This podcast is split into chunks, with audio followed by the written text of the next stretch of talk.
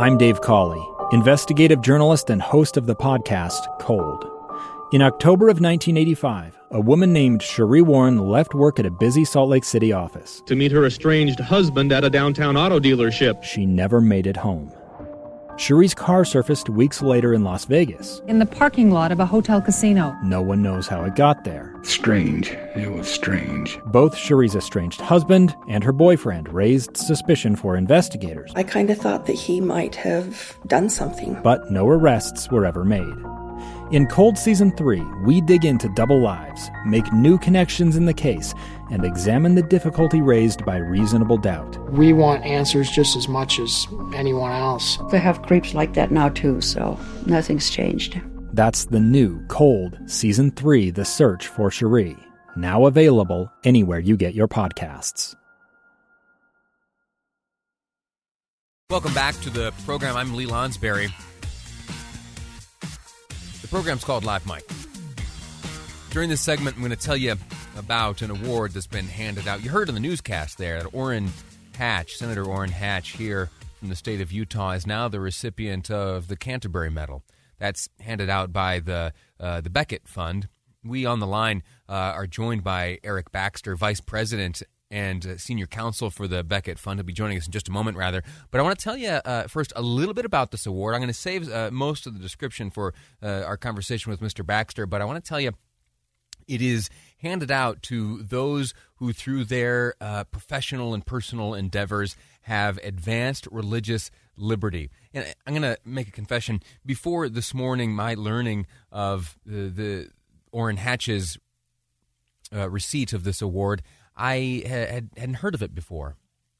And so, as I do, you know, when, when something strikes me as new and interesting, I, I go to town and try to dig up all I can about it to learn what it is. And as I was learning and searching and asking questions, I discovered that uh, Senator Hatch is not the first Utahn to receive this award. In fact, in uh, 2013, uh, Elder Dallin H. Oaks received the award. The free exercise of religion is the basic civil liberty because faith in God and His teachings and the active practice of religion are the most fundamental guiding realities of life. You, of course, recognize that voice. That's Elder Oaks speaking uh, during the event where he received that award. He spoke uh, at length about the strength of religious freedom. Religious freedom must not be seen as something serving only the interests of churches and synagogues.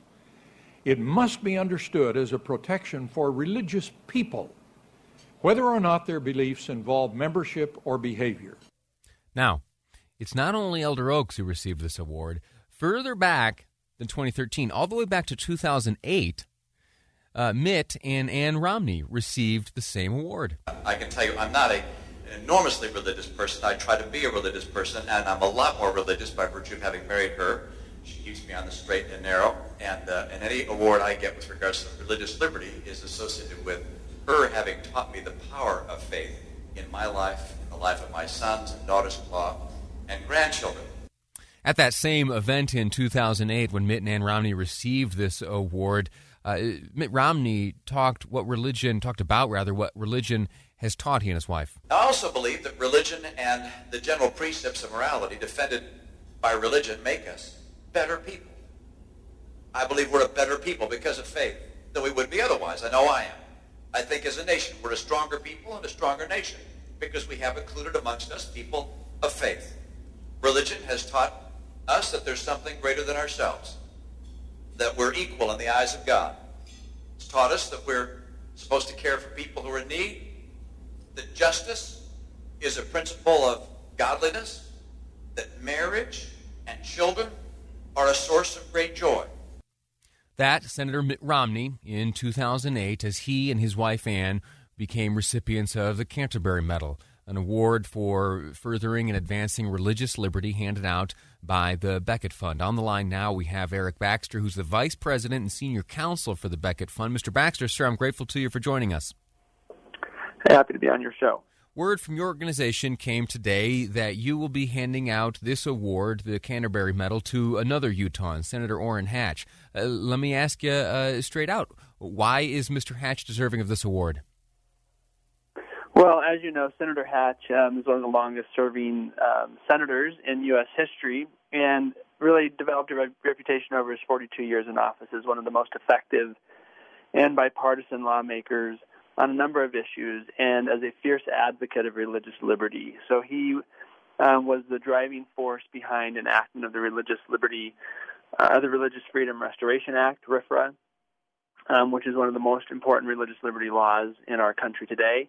Um, he also was instrumental in the passage of the Religious Land Use and Institutionalized Persons Act, RLUIPA, um, which also um, does a lot of work protecting um, the religious freedom of particularly those who are most vulnerable, um, including prisoners, um, others, uh, small minority churches and communities who um, experience a lot of discrimination.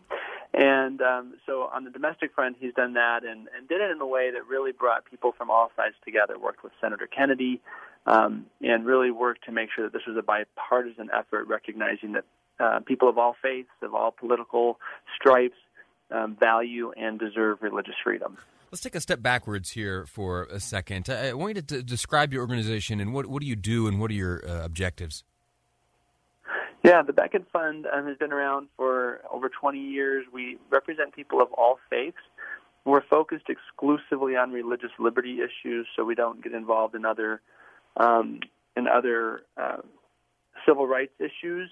Um, we really just work to defend people of all faiths, from A to Z, Anglicans to Zoroastrians, um, whose religious liberty is um, put in jeopardy by um, government action.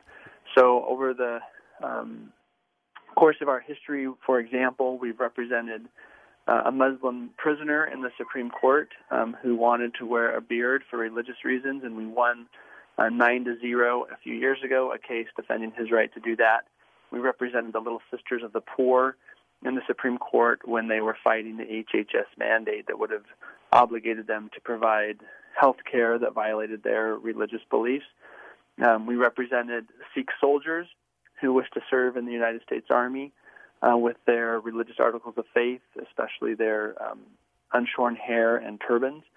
Um, wanted to serve without having to give those up, and so we, um, through our lawsuit, brought about a new policy in, within the Army um, that just last week, in fact, extended also to the Air Force, um, opening up the ability to serve for Americans without having to abandon their faith.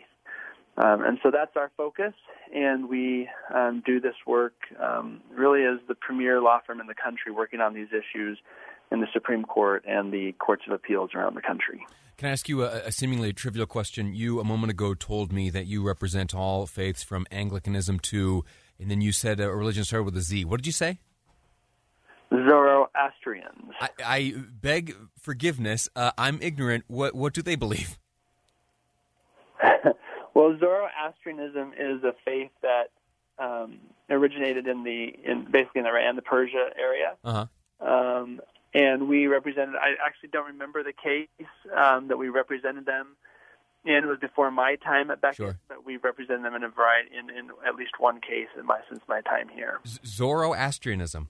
It's what that's right. It's one of the actually one of the world's oldest um, religions. Uh, it's a monotheistic faith, um, and uh, has been around for a very long time. Well, I'm uh, sorry to be uh, unfamiliar with them. I've written them down though. I'll learn this afternoon. Uh, let me ask you now. Back to the medal. W- what's the process like for selecting a recipient of this Canterbury Medal?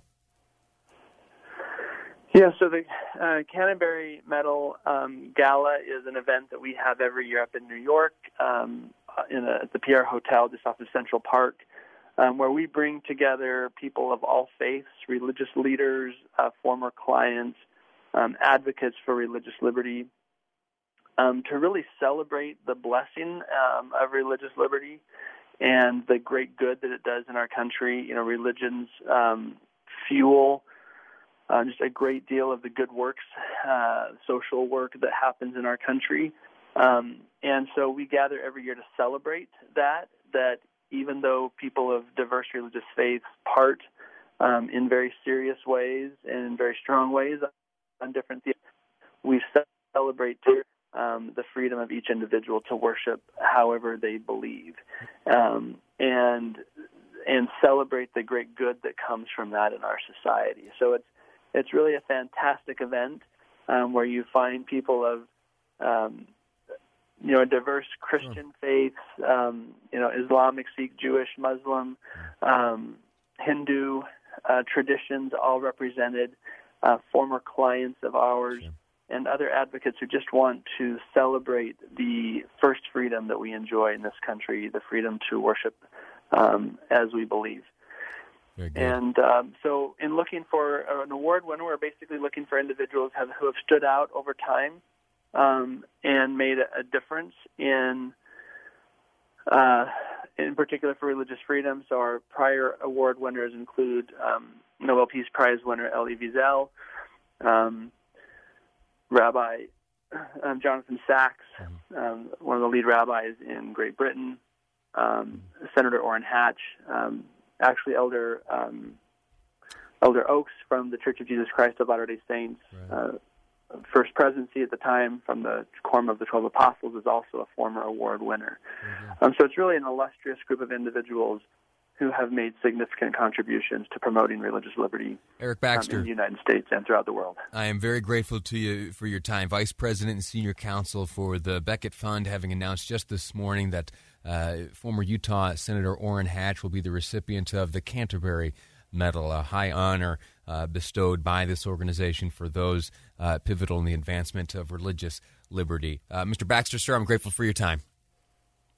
Oh, thank you very much. Glad to be on your show. Outstanding. Uh, listen, next up, we're going to be talking about Russia, uh, the presidential campaign, and Donald Trump. We're going to be joined by Inez de La Cuetara from ABC News here on Live Mic. I'm Lee Lonsberry, and this is KSL News Radio.